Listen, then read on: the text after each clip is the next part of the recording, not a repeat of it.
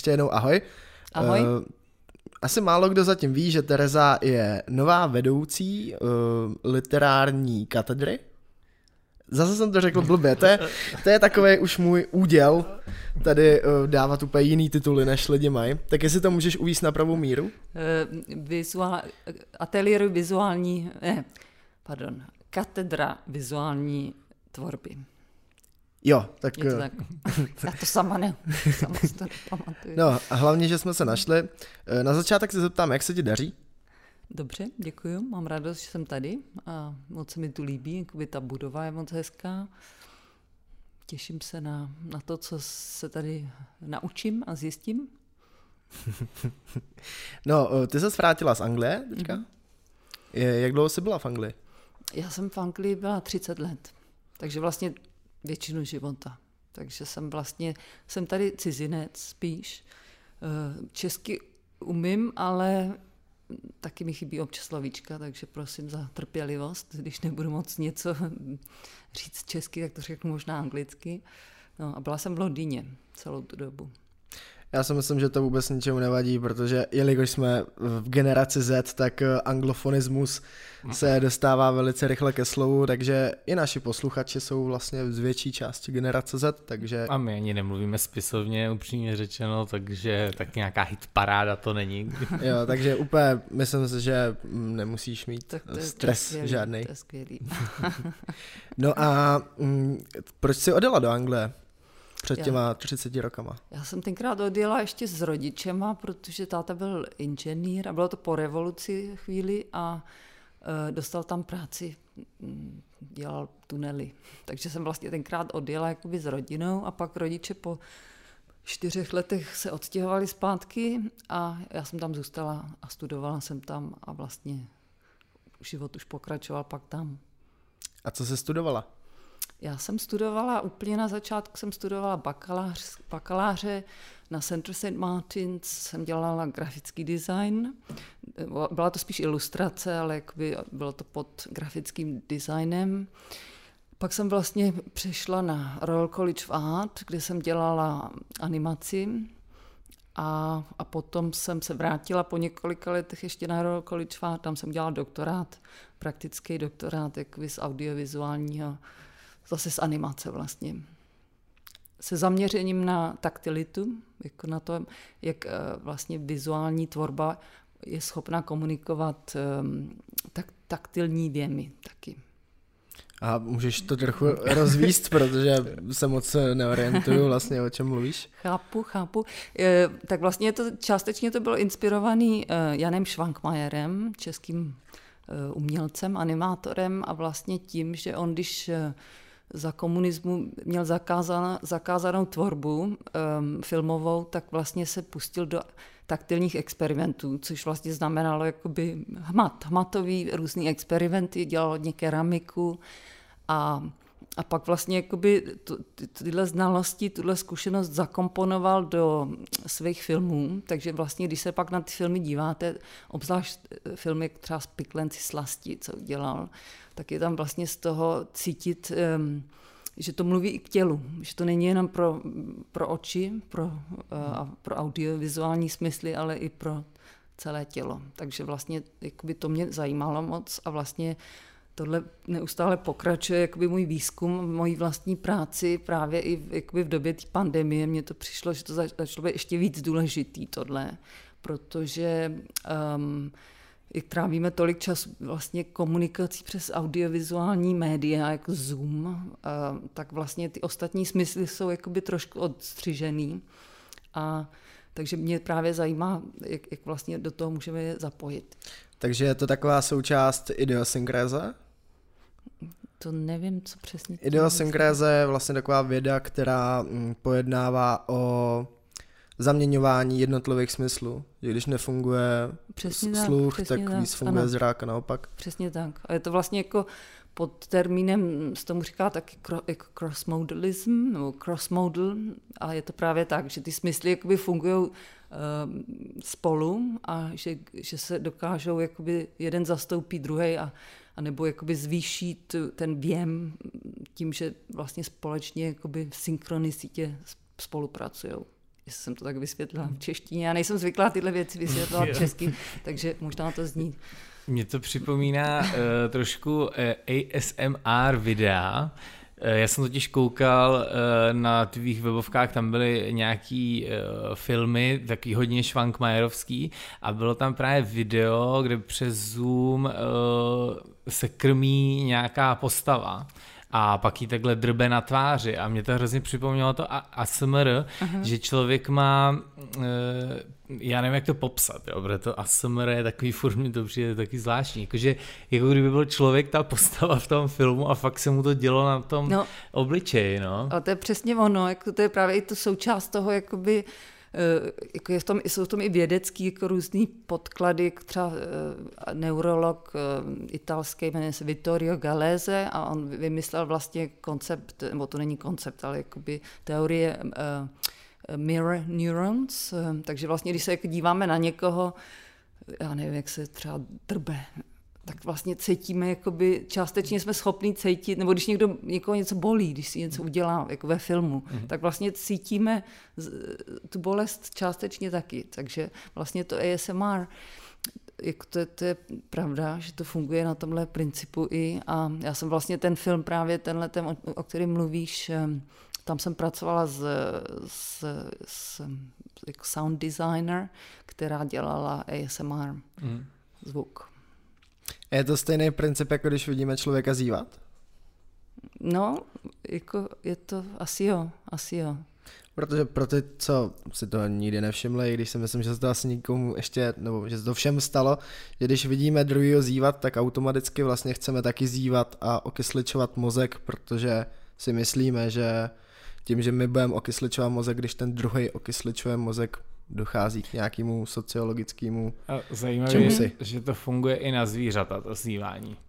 Když jsem to zkoušel, jak na papouška doma, tak na psa, jo, jo. a fakt to jde, a blbý je, že to funguje i naopak, takže si můžeš dostat do smyčky a určitě zívají vlastně. No, ne, ale je to, je to tak, je to jakoby empatie, že? Jakoby mm. empatie vlastně jakoby, jak jsou lidi, kteří mají jako poruchu i, jmenuje se to Mirror, Mirror Touch synestezie, a ty vlastně to mají tak extrémní, že vlastně cítí na sobě jakoby všechno, že vlastně to je skoro jako, jako kdyby měli jako psychic ability, hmm. že jdou třeba, jako nemůžou ani jít na procházku, protože vlastně cítí bolest všech těch lidí, kolem kterých projdou, a vlastně je to jakoby porucha nějaká neurolog... V Česku je to totální senzitivita, jsem, jsem tady to porucha jmenovala. Mm-hmm. To totální senzitivita nebo senzibilita, něco takového. Jo, jo, jo. No, takže, takže tak to, tohle jakoby jsou věci, co mě zajímají moc. No. no myslím, že se nám ještě nestalo, že v prvních osmi a půl minutách jsme se dostali do takhle jako vědeckých vod. A tam vlastně směřujeme další otázka. Cítíš se být víc umělcem nebo vědcem? Rozhodně umělcem, protože vlastně vědci, jakoby, a tím, že já ten dialog s nima mám dost, tak jako si uvědomujem, že, že jakoby, jakoby umělec, člověk má svobodu, jakoby nemusí přeci jenom jít podle nějakých parametrů. Když to ty vědci jakoby musí, já nevím, třeba v experimentální psychologii musí izolovat prostě ty... Jako co přímo ovlivňuje ten experiment. A je to, je to reduktivní vlastně. Když to jakoby v umění je to naopak jako, já to chci udělat co nejbohatší, co nejkomplexnější, hmm. takže vlastně je to jakoby jiný přístup. A, a já jakoby, mě to zajímá, jakoby, mě zajímá věda, mě zajímá filozofie, mě zajímá strašně, mě zajímá jakoby, jako uh, cross-disciplinary, nevím, jak se to řekne český, dialog, jakoby, protože mi přijde zajímavý, jak vlastně se navzájem ty disciplíny můžou obohacovat, co se vlastně navzájem od sebe naučíme, a proto jakoby, teďka připravuju třeba výstavu, jakoby, o, um, kde právě spolupracuji jak s kosmologem a, a s experimentálníma psychologama, vědcema, jako cognitive science, um, par, někdo, kdo dělá parfémy a tanečnice. Aby v tom byly všechny smysly zapojené. Znáš Břetislava Kafku? Neznám. Paravědce? Neznám, já se omlouvám, protože já ještě tu českou scénu neznám úplně, protože jsem tu nebyla vlastně. Hmm. Jo. Tak kdo to je? Taky neznám. Břetislav Kafka, to je takovej... samozvaný vědec, Aha. který se vlastně zajímá o, o Parajevy, respektive o, no úplně mi vypadlo to, jako abnormality, ne? Hypnózu, hypnózu a tady ty věci a maloval díky tomu nějaký obrazy šílený a tak. Uh-huh. On je vlastně jako hrozně neuznávaný, ale jelikož je to rodák, on je hodně kontroverzní a je to rodák z mýho města, tak... A to je kdy? Červený Kostelec. Aha. Tak mě právě zajímalo, jestli třeba náhodou. A není to takový ten, jak vypadá jak bezdomovec?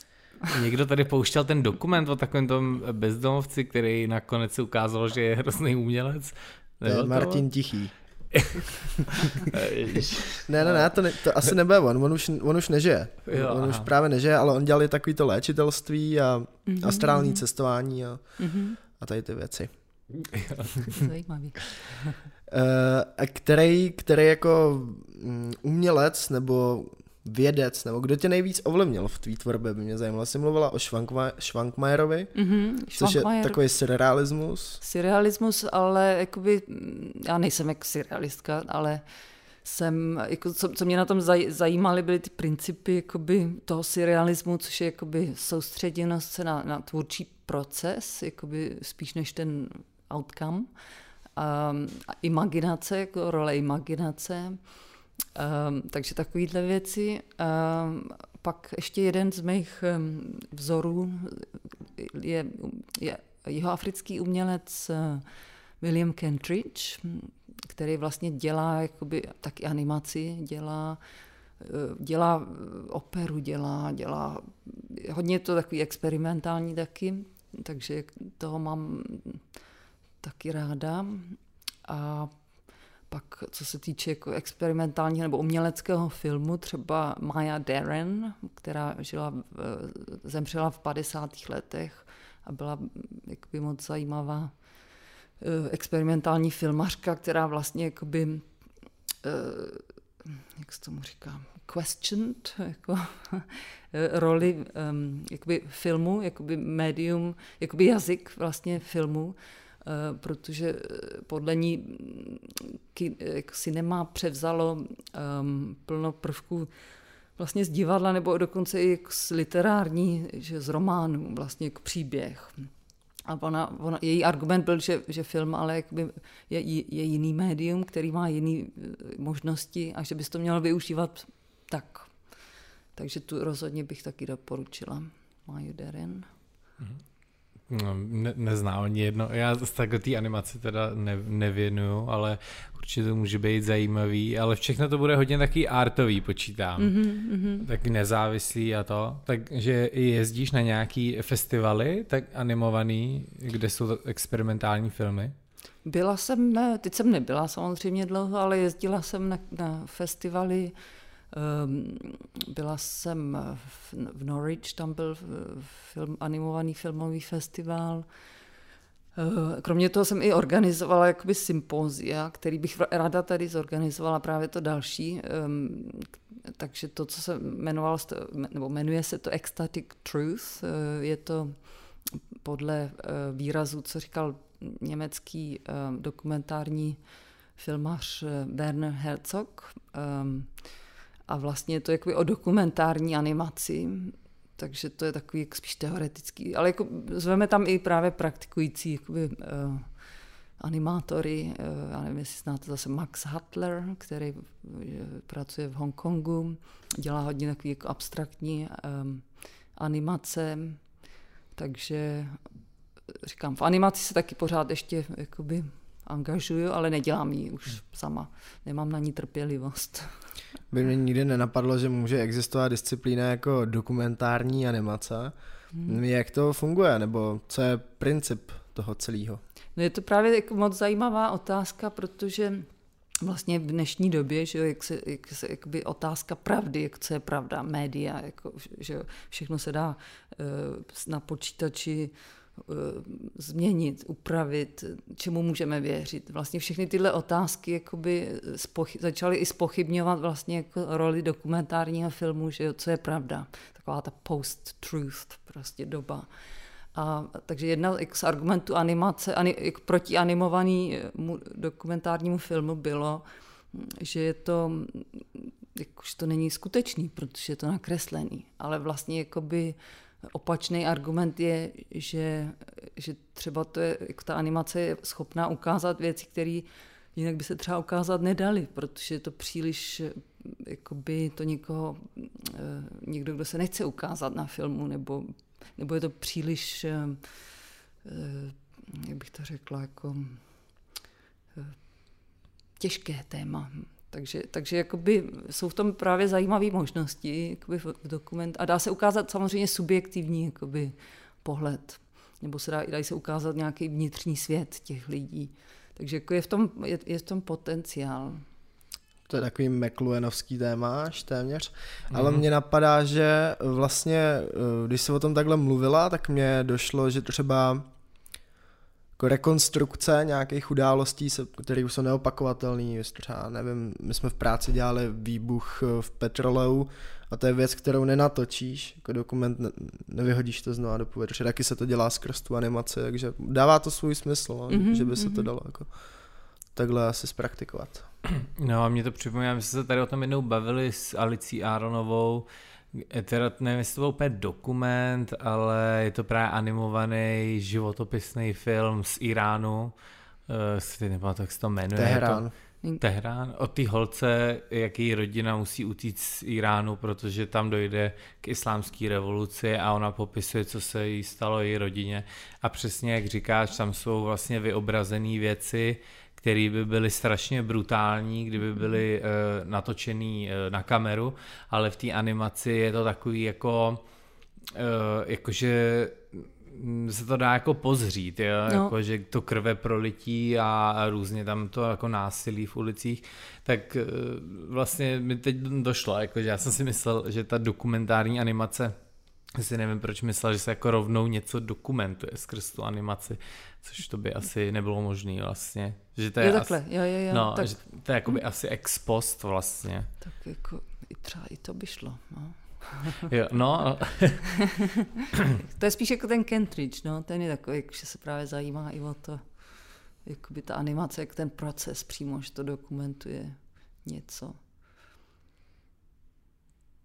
No, jsem rád, že, že konečně máme v podcastu někoho, i kdo se zaobírá animací. Mm. Možná se to poslechnou i nějaký animátoři. Mm, mm, to je pravda, že jsme to zanedbávali.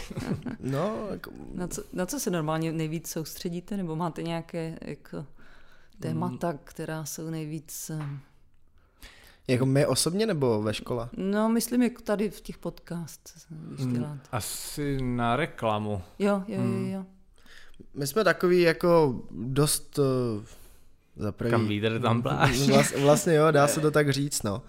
Že se zveme vlastně lidi, kteří za první nás vyučovali, takže už se s nimi nějak jako známe. Ty lidi nám poměrně rychle došli, až, až to bylo jako neuvěřitelný jakým tempem. A většinou je to marketing, film, grafiku jsme tady měli taky. Mm-hmm. A vlastně literáty jsme měli. Mm, no, Leoše Kišu. No a tu Ivu Hačmusu. Jo. Ale všechny propoje reklama. Jo, jo, jo, jo. No, všichni dělají v nějakých reklamních buď agenturách, nebo jsou freelancři. No. Mm. No, no. Je to tak. Jak ses dostala k animaci vlastně? Co byl takovej ten tvůj popud k tomu, Hmm, začít animovat. Tak já jsem vlastně, jako já jsem si uvědomila, že to je částečně to, že mě vždycky bavilo jakoby vytvořit vlastní světy. A vlastně to jakoby nejdřív to šlo skrz ilustraci, že tam se dalo nakreslit, co jsem chtěla si představit. Pak vlastně jsem už cítila, jako, že se chci posunout někam dál, naučit se nějaký technický, jako zase, um, jak se tomu říká, skills. Mm-hmm. A, takže, takže vlastně ta animace jakoby byla, mi dovolovala víc jakoby, jakoby to, toho výrazu, jakoby ten, toho jazyka, jako víc možností. Takže jsem, ale jak jsem pak říkala, jako animace pro mě byla, já jsem neměla tu trpělivost. Já jsem byla, na, když jsem tenkrát studovala, tak moje, jakoby, ty, nás bylo asi deset. a ta jedna dostala Oscara pak za tu animaci, takže tam byli jako opravdu strašně šikovní lidi a já jsem si jako velmi rychle uvědomila, že prostě tohle není jakoby moje, že se nemůžu porovnávat s někým, kdo strašně rád jakoby se piplá s detailema. A vlastně jako pro, myslím, že pro animaci jako člověk musí mít fakt zapálení, musí mít určitou posedlost tím detailem a, a prostě některý lidi to mají a, a, a některý ne. Takže já jsem se pak jakoby přesunula na jakoby imersivní um, jakoby divadlo nebo uh, jakoby performance. Takže jako to je další oblast, která mě moc zajímá. Já nevím, jestli znáte, jakoby ve Velké Británii například Punchdrunk. Je to, to, to, to doporučuji se podívat na to, je to naprosto úžasný. To je imersivní divadlo, ale když mluvíme o, o vlastně spojení jakoby experimentálního přístupu s komerčním úspěchem, tak je to jako naprosto úžasný. Tam chodí prostě tisíce lidí, tisíce lidí, běží to třeba čtyři měsíce, každý den tam jsou, já nevím kolik představení, strašně ve velkým. A, a je to jakoby opravdu imersivní, takže ty diváci jakoby tam vstoupí, mají na sobě masky a teď se jakoby člověk odstne uprostřed nějakého děje, kde vlastně je to, jako kdyby byla kombinace nějaký jako videohry, skoro, do který člověk vstoupil.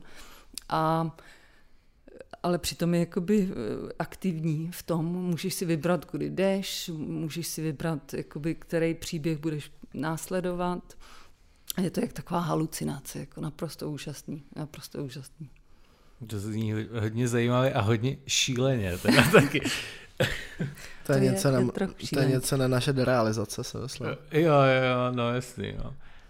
Jo, to, to se skvěle podívám, no, protože e, to jsou zajímavé, já, já jsem si vzpomněl, jak jsi právě říkala s tím, že když je nějaký to e, nezávislý divadlo, který má ten komerční úspěch, já si pamatuju, já jsem jednou viděl, e, víš, jak ono se to jmenuje, e, v Americe takový divadlo Blues Brothers, nebo co takový, mají modrý hlavy a házejí hmm. barvu po sobě, je to taky takový hodně, jako myslím si, že na Ameriku je to ještě má, málo jakoby nezávislý, nebo takhle v Evropě by se to bralo, že už to komerční a tam je taky vlastně, mají takové divadlo, které je vyprodané na strašně dlouhou dobu, tam lidi na to chodějí, myslím, že to hrajou snad jenom v Saint Louis nebo v Chicagu.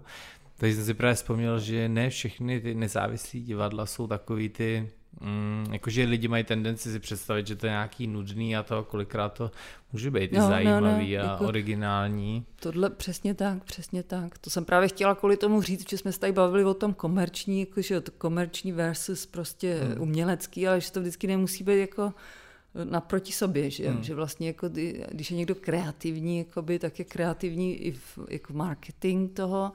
A ty Punchdrunk jsou jako v tomhle prostě naprosto jako špičkový, si myslím. Jako, že to je opravdu jako, a teď spolupracují, budou mít další představení, v březnu začíná s Porsche, prostě, takže mají jakoby opravdu sponzory jakoby komerční, a takže rozhodně doporučuju. A to se dá vidět jenom v Londýně? No jako mají, jedno, mají to i v Šanghaji, myslím, ale to je jiný představení, Sleep No More se to jmenuje, a v New Yorku mají taky.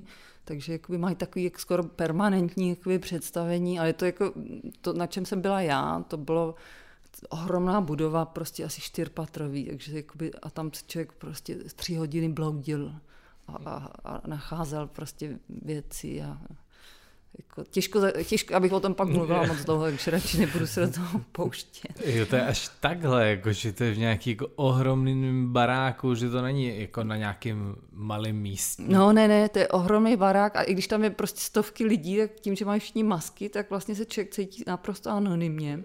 A teď tam člověk může vstoupit jako do, pra, do lesa a, a to jsou tam duny písku a je tam prostě maringotky, do kterých může člověk vlézt, tam si může sednout, otevřít šuplíky, v těch šuplíkách jsou dopisy, které si může číst. Je to dokonale dodělaný do detailu, je to jako opravdu top. To, to zní jak to, jak, jakoby pro lidi, co už nechtějí brát drogy, ale no, chtějí no, zažívat je ty to pocity. Tak, je to jak na drogách. No. Jako, já když jsem tam byla, jak jsem fakt jako takový to trip. Zní dobře. Je to trochu připomíná Urbex, takový objevování něčeho. Mm. Tam taky dáš šuplíky, čteš starý dopisy a tak. Ale my už se dostáváme téměř za půlku našeho dnešního vysílání, takže se asi dostaneme k tematice V Š K K. Možná popovídáme ještě off record o tady těch non-drogových záležitostech. E, jak už jsme zmiňovali, ty jsi, já to zase řeknu určitě blbě, nová vedoucí, je to tak? Nová vedoucí katedry uh, vizuální tvorby. Jo. E, vlastně jsi nástupce Libora Kormana, mm-hmm. pokud se nepletu. Ano, ano. Yeah. A jak to nesl Libor? Velmi dobře, možná jsem ulevila. Ne, dnesky jsme si popovídali teďka, takže uh, jako, no, je to, je to zajímavé. Dneska jsem vlastně měla první setkání s lidma z těch ateliérů, takže si pomalu budu snad pamatovat jména. No, jaký jsou, jaký jsou tvoje plány na, na naší půdě? Tak... Uh, Tak zaprvé jakoby, myslím, že nejdřív jakoby, potřebuju, bych ráda zjistila, co vlastně už tady jako je, co se děje, co, na čem lidi pracují, jakou vizi mají, protože já sice jakoby, mám nějakou vizi, ale nechci zase, abych přišla jenom se svýma nějakýma nápadama. Jako rozhodně, jakoby, na čem všichni souhlasí, je nějaká užší spolupráce, jakoby, aby to bylo víc jednotný mezi těma ateliérama, aby to nebylo jako tak individuálně, že si každý dělá něco. Jakoby, říkám, ta spolupráce je něco, co mně přijde strašně důležitý jakoby právě k úspěšné kariéře v dnešní době. Lidi potřebují být hrozně flexibilní a vlastně mít takový ty, ty zase to řeknu anglicky, se omlouvám, jako transferable skills, takže taková ta úzká specializace je sice dobrá, ale vlastně člověk potřebuje jakoby se naučit i od ostatních, takže jako ráda bych, aby se něco, jako nějaká metoda našla, jakoby, jak, jak můžou studenti spolupracovat, možná jako i vyslechnout studenty, co oni si o tom myslí, to by mě taky zajímalo.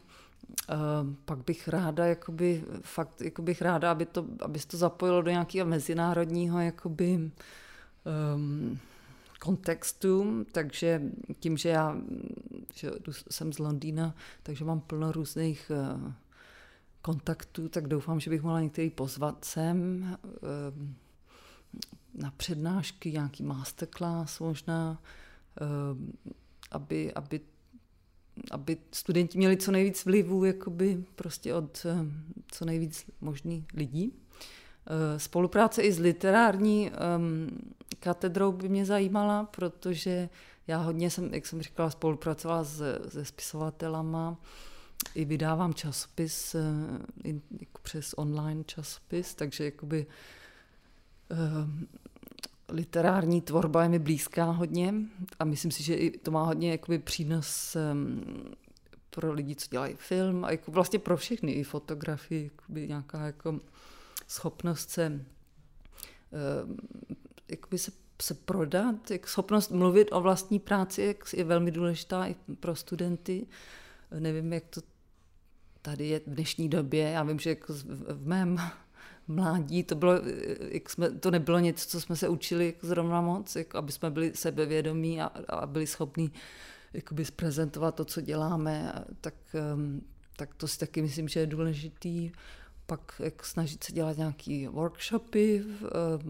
Jak říkám, mě zajímají hodně i ty smysly, takže by mě, by mě zajímalo jako otevřít prostě kreativitu studentů jako i skrz jako jiný, objevování jiných smyslů. Um, pak ta věda, jak jsem říkala, jakoby to další, jako si myslím, že i to může být komerčně jakoby zajímavý, že vlastně jakoby spolupráce s vědou um, je, je, i finančně je to někdy dobrý, protože věda má většinou víc vláda do toho většinou dává víc financí než do umění například. Takže jakoby třeba v Anglii tohle byla jedna metoda, jak vlastně získat granty. Bylo spolupráce s vědeckýma různýma oborama.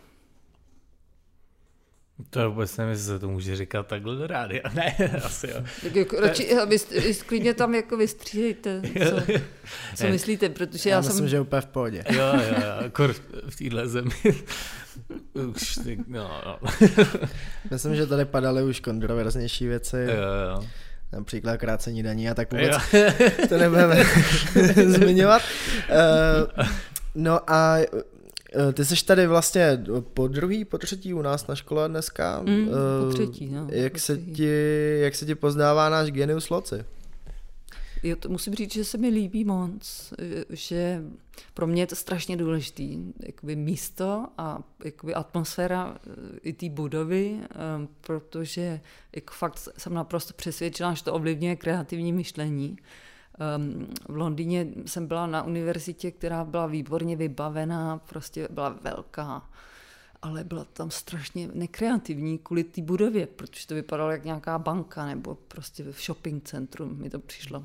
Takže jakoby tady mám takový právě z toho pozitivní pocit, že to je takový jako akorát velký, dobře, že to ani není moc velký, že vlastně i to dává lidem možnost se potkat na chodbě, což vlastně na té univerzitě v Londýně nebylo možné, tam to bylo ve čtyřech různých budovách a myslím, že to je hezky vybavený a, a příjemný takový. No. A v domečku už jsi byla? A v domečku jsem byla a tam se mi to moc líbilo.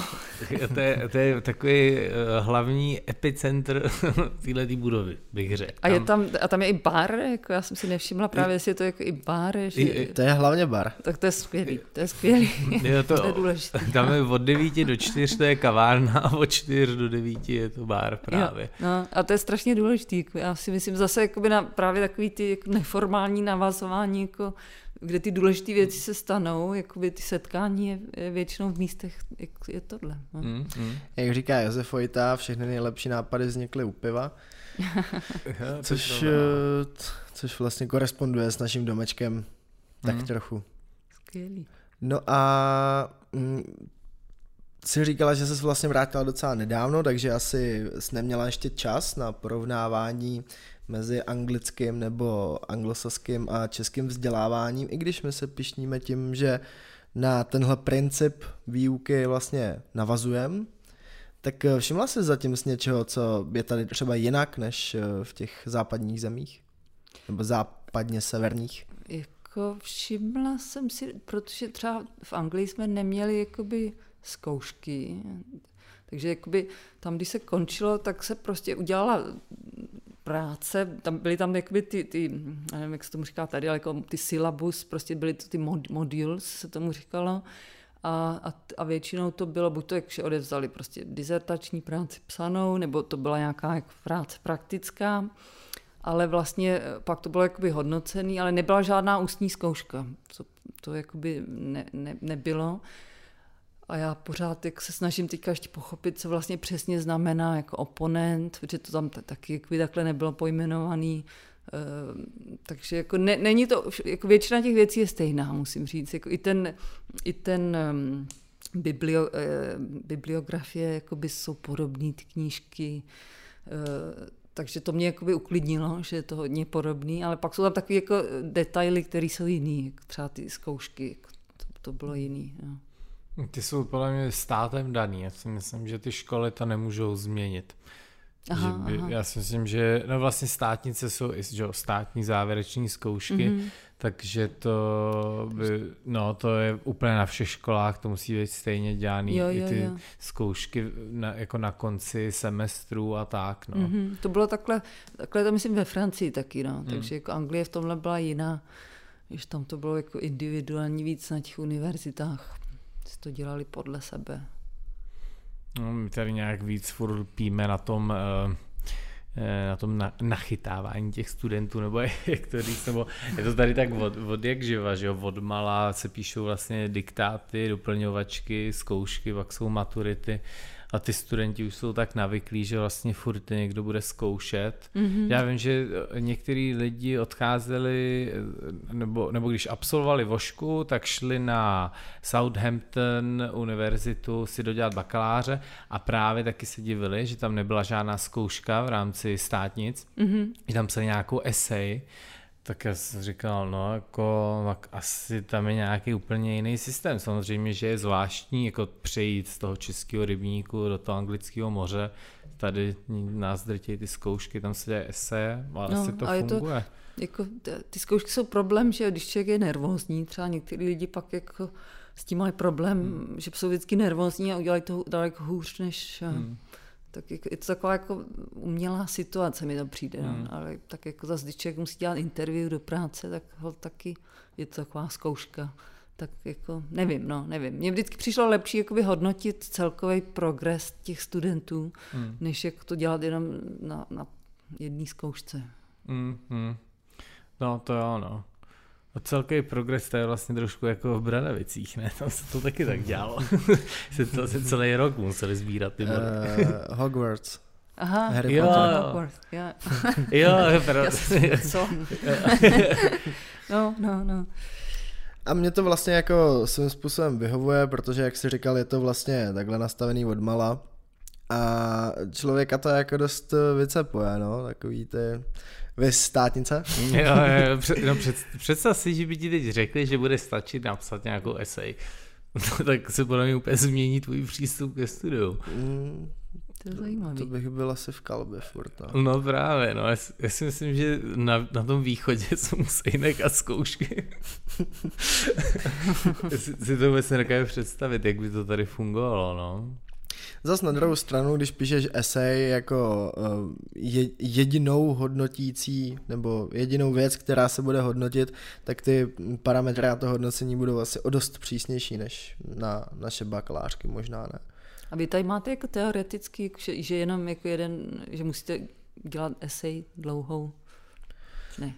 No jo, není to esej, ale je to bakalářská, diplomová a dizertační práce. Jo, jo, jo, jo. Ty mají nějaký parametry, myslím, bakalářky jsou pro vizuály třicet až čtyřicet stran plus praktická, mm-hmm. což jsou fotografie, video nebo zvuk, potažmo grafika, animace.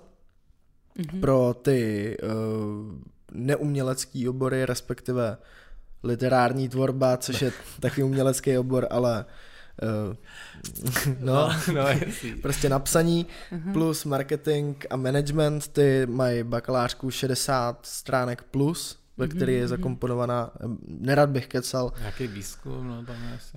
No, s, doufám, že nedostanu od pana prorektora Nováka mis, výhružný červený e-mail za misinformaci. Já, já to ale... vlastně znám ve stránkách, kde mi to říkáme vždycky jako počet slov, takže jako předpokládám, že třicet stránek je tak deset tisíc slov. Dva, dvacet dva tisíc to myslím bylo. Jo. dvacet dva tisíc slov myslím. Aha. To je. Podle ty evropské normostrany. To je docela dlouhý. Oh. A plus se pak k tomu dělají ty, ty závěreční státní zkoušky právě. Mm-hmm. Ale kvůli tomu si myslím, že mm, řeknu úplně unpopular opinion, že ty bakalářky třeba tady v Česku nejsou zase tak jako hlídaný právě na úkor ty státní závěreční zkoušky, jako mm-hmm. to je třeba v Anglii. Jo, jo, jo. No, ale je zajímavé ještě jedno, jako, co jsem si všimla tam během těch let, to, že jsme tam měli plno studentů jakoby z, z, ze všech možných zemí, že jo. E, takže vlastně ty studenti z východní Evropy, jak tomu říkají, tak ty vlastně byli jedni z nejlepších. A že nám přišlo, jako, že jsou právě jako nejlíp připravený, jakoby, že přeci jenom jako...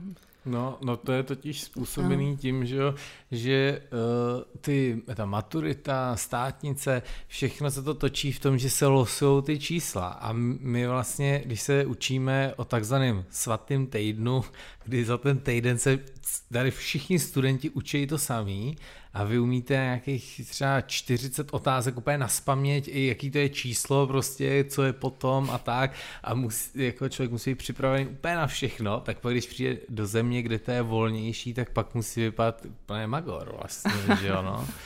To jsou úplně jiný, jiný světy, no, v tomhle tom. No, je to tak. Jak v Anglii rozhodně si pamatuju, že přišla jsem tady odsaď ze střední umělecko-průmyslové školy, jsem odešla v polovině, kde jsme byli natrénovaní, prostě furt se muselo, až to jakoby ubilo hmm. kreativitu, jako mě to hmm. pak úplně jako vlastně omezilo, jakoby jsem se bála něco dělat. Pak jsem přišla do Anglie a tam prostě jako volná, jako free expression. Mě to tenkrát jako pomohlo hrozně, ale bylo to taky, protože jsem měla jakoby základ odsud, kde vlastně to zase byl opak takový, takže mi přišlo jakoby oba vlastně extrémy trochu. Hmm. Teď nevím, jak je to v dnešní době tady, takže to nemůžu komentovat.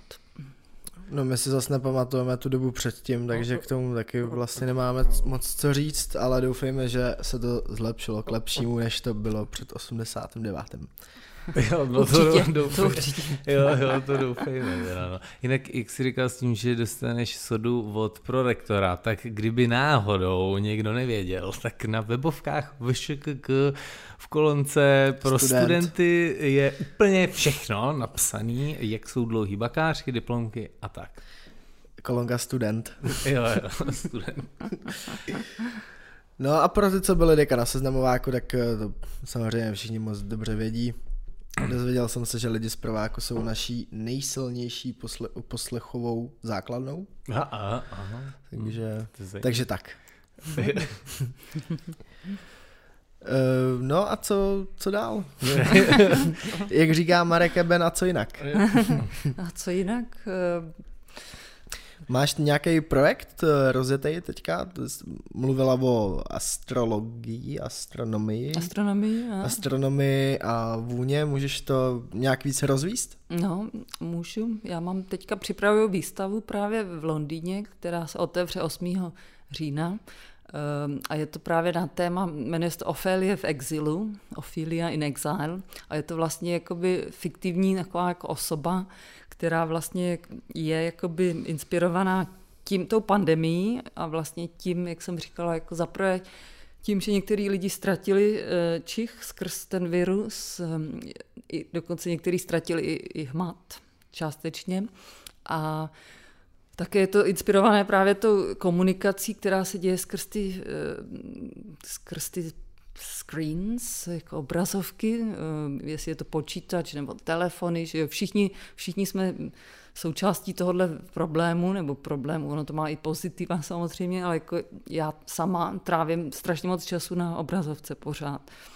Takže vlastně jakoby se jedná o takovou jakoby instalaci, videoinstalaci, kde budou asi třináct nebo čtrnáct monitorů a tam budou různý jakoby útržky různých Zoom konverzací právě s různýma vědcema, jako například s tím astrofyzikem, kde vlastně mluvíme jako spekulativně o tom, jak, jak tato osoba, ta Ophelie, která byla jakoby v karanténě, řekněme, neurčitou dobu, třeba rok, byla v karanténě, nebyla v kontaktu s žádnýma lidma, neměla žádný dotek, neměla prostě žádnou stimulaci, jak by se asi cítila, kdyby byla na Marsu, takže tam mluvíme jakoby o prostě takhle spekulativní, ale jako i podklady právě jakoby vědecký z toho, co on ví, pak, jak, jak jsem říkala, experimentální psychologové vlastně o tom, jak, co nám dává pocit vlastního já, jako vlastní existence, takže takhle. A takže tohle bude výstava sice teda v Londýně, ale chystám i nějakou jako online uh, presence, takže... A já už myslel, že poletíme všichni na vernisáž. Tak to byste taky mohli. To by... No, pozor, osmého jsou volby, musíme být tady. Vážně? To je zrovna... Jo, jo.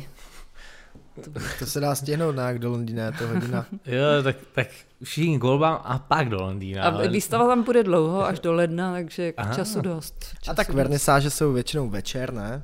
No. No, tak vidíš. To stihnete. To v devět odvolíš, v jedenáct můžeš letět. Jo, a Londýn je minus jedna hodina, takže to hraje do karet vlastně. No, houbizla.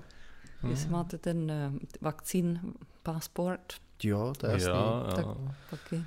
Tak já jsem to zrovna řešil uh, kvůli letenkám do Litvy a musím teda říct, že to je šílení.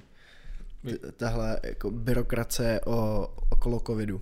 Já myslel, že to je jednoduchý, ne právě? Právě, že moc ne. Ty když si, ty, když si děláš online check-in, tak musíš jako dokládat, že tu vakcinaci máš a musíš uh, si vyplňovat jako ten covid pas, ty země, kam letíš. No. Je to vlastně to samé, jako když jsme se vraceli ze Zuberece, ale čtyřikrát těžší v ruštině. Já, to musíte vyplnit v ruštině ještě. Ne. No, pro mě to bylo jednodušší než v angličtině, no, protože jo.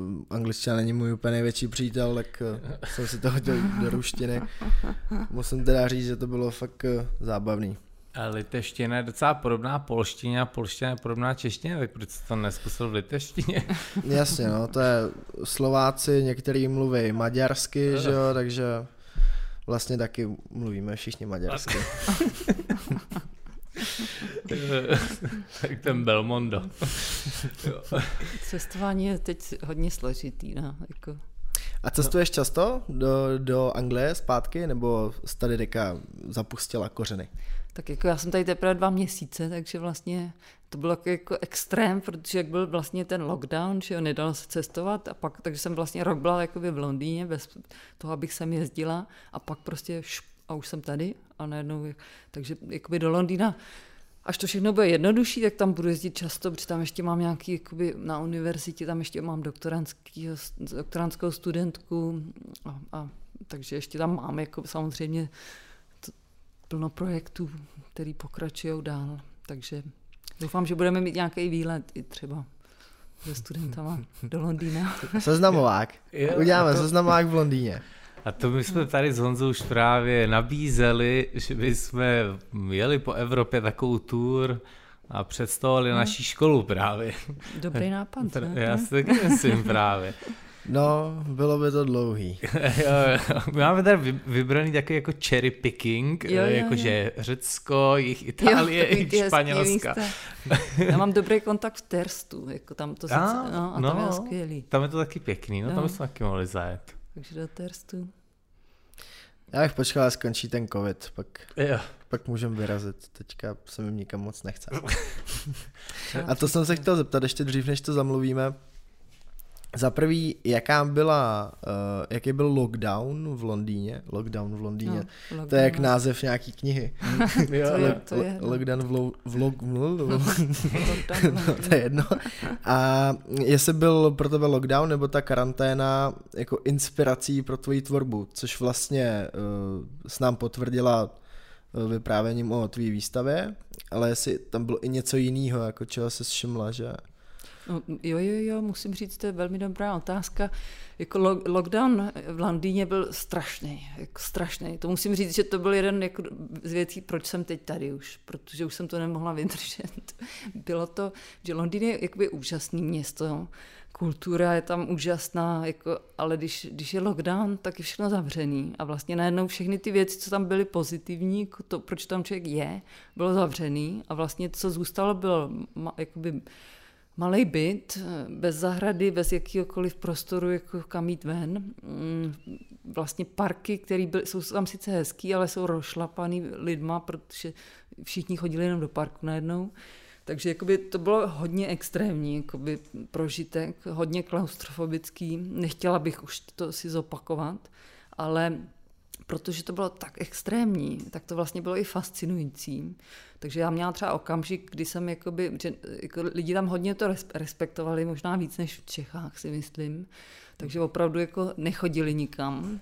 A, a já jsem jednou jakoby to porušila a jela jsem do centra Londýna, šla jsem k Tate Gallery a, a jakoby na to, že tam většinou to tam vypadá v Londýně, kdyby tam byla, jako zrovna skončila demonstrace, tam je tolik lidí normálně, pořád, že tam najednou nebyl absolutně nikdo. A bylo to nejenom, jak tam nebyl nikdo, tam bylo ticho, jakoby úžasný ticho. Takže to, jako, to sam, o tom jsem pak napsala jakoby esej takovou, protože to bylo jak fascinující. E, takže jakoby a pak mě to samozřejmě inspirovalo, jak jsem říkala, jakoby inspirovalo mě to začít tenhle ten online časopis, který jsem začala vlastně kvůli tomu, že jsem, že jako já hodně pracuji, že organizuju um, různý spolupráce, dělám hodně jako s, osta- s lidma, dělám se skupinama lidí, dělám akce, takže vlastně najednou jsem nemohla nic dělat, tak jsem hledala jakoby metodu, jak vlastně tohle vytvořit aspoň virtuálně, nějakou komunitu, která prostě se zabývá tímhle otázkama, vlastně co se s náma děje teď, tak jsem začala, by, začala ten časopis, který se jmenuje Tangible Territory a, a tam jsem, a to už vydávám, teďka vyjde třetí číslo a vlastně je to na téma jakoby pandemie, na téma těch smyslů, na téma jako filmu a vlastně je to hodně takový cross-disciplinární a, a A vlastně jako měla jsem tam Švankmajera, měla jsem v tom Václava Cílka, jako plno zajímavých lidí, kteří by tam přispěli a vlastně mi to, vlastně jsem, jako za to jsem vděčná, že ta, kdyby nebyl ten lockdown, tak bych to nedělala asi. A v Londýně jste teda nemohli cestovat ani přes Londýn, když byly lockdowny? Jako, já teď nevím, jak je ten Londýn úplně jako členěný, ale když třeba člověk žil na kraji Londýna, tak nemohl jet do centra? No, jako, kdyby člověk jel, tak by mohl. Jako, nikdo by tě nezastavil, ale vlastně jako by to nechtěl, nikdo to nechtěl dělat, zaprvé jako se člověk necítil dobře vůči ostatním lidem a, a jako nechtěl, že v metru, špinavým metru. Takže vlastně jako lidi opravdu přestali jezdit. Jako tam, takže to bylo jako, opravdu to bylo vidět. Najednou tam nebyli vůbec lidi. Takže lidi byli jenom v těch svých oblastech a tím, že Londýn je strašně velký, tak lidi, kteří prostě bydleli na druhé straně Londýna, jak jsem je rok a půl neviděla. Kamarádi, najednou jak se přetrhali všechny hmm. jakoby vztahy. Vlastně pokud, takže vlastně ty lidi, co člověk viděl nejvíc, byli sousedi v ulici přímo. No. Hmm. Takže to, to jako, ta velikost toho Londýna najednou byl problém taky. No, náš čas je u konce, jak se říká lidově, nebo spíš v Česku. Máme tady takovou jednu věc, klasicky jsem to neřekl na začátku a asi to už nebudu říkat na začátku, protože na to stejně vždycky zapomenu. Vždycky náš host na konci našeho vysílání má takovej jako statement, nebo vzkaz pro někoho. Měla bys něco takového, co by si chtěla vzkázat do éteru? Cokoliv, komukoliv? Jakoby celkovým jakoby lidem tady? Ani to nemusí být lidem, může to být jako motto. Třeba tvoje životní. No, to je takový jakoby no statement, no. Jako jo, jo, jo, tady jo. Kdo, už je to vlastně taky různorodý. Tady jednou padlo, ať lidi jdou k volbám, pak, ať, pak něco s pandemí si pamatuju, nevím, co říkal Novák, no, moje paměť nic moc. Ten mluvil o nějaký knize tamhle. Jo, jo, něco, jo, jo. No, takže to je vlastně jedno. Úplně cokoliv. Tak já bych řekla, já bych se možná vrátila k té roli té imaginace, protože to je něco, co vlastně mě zajímá, tak já bych řekla jako, to jsem slyšela na nějaký konverzaci jednou, někde v, v, v obchodě s knihama o tom, že by se měla imaginace, že jako, jak jste řekla, divoká imaginace by se měla chránit jako ekologický projekt. A mně to přišlo moc zajímavé, protože si myslím, že imaginace jakoby ve světě, kde vlastně nás, jakoby naše pozornost berou reklamy a prostě všechny ty, ty věmy, co jsme nimi bombardovaný a teď samozřejmě i skrz jakoby internet, tak vlastně ta, tak si myslím, že by se měla chránit a pěstovat imaginace. Mhm. Super, souhlasím. Můžete se stříhat pak ten začátek, aby to nebylo takový okecán. Díky moc, že jsi přijela naše pozna- po- poznání i pozvání. Mm-hmm. Je to vlastně jedno. Těšíme se. Budeš nás na něco učit? Nebo budeš jenom výst katedru? Vy jste jako bakalář. Že? Ne, jste magistři. Vy jste magistři, no tak to budu. To budu, mm-hmm. budu, mám, eh, budu vás učit... Eh, teďka nevím, jeden ročník je ateliér vlastní tvorba, to nevím, jestli je, to je prvák. No to je prvák. U nás to, to je, myslím, že historie, něco... dějiny a současnost. Novák nás tak vás budu učit dějiny a jo, současnost. Jo, jo. Tak to jsem teda zvědavá, protože to už jste jako dostali nějaké jako ochutnání toho, co vás čeká. Ježiši. Jsme napřed. Tak to, to bude hodně věcí letos teda. Tak mi musíte dát i feedback samozřejmě. To... Jak říkají bratia Slováci, bude to tlak. Jo, jo. Tak jo, mě se moc hezky. Tak vám naslyšenou. Děkuju, taky nas, naslyšenou. Naslyšenou.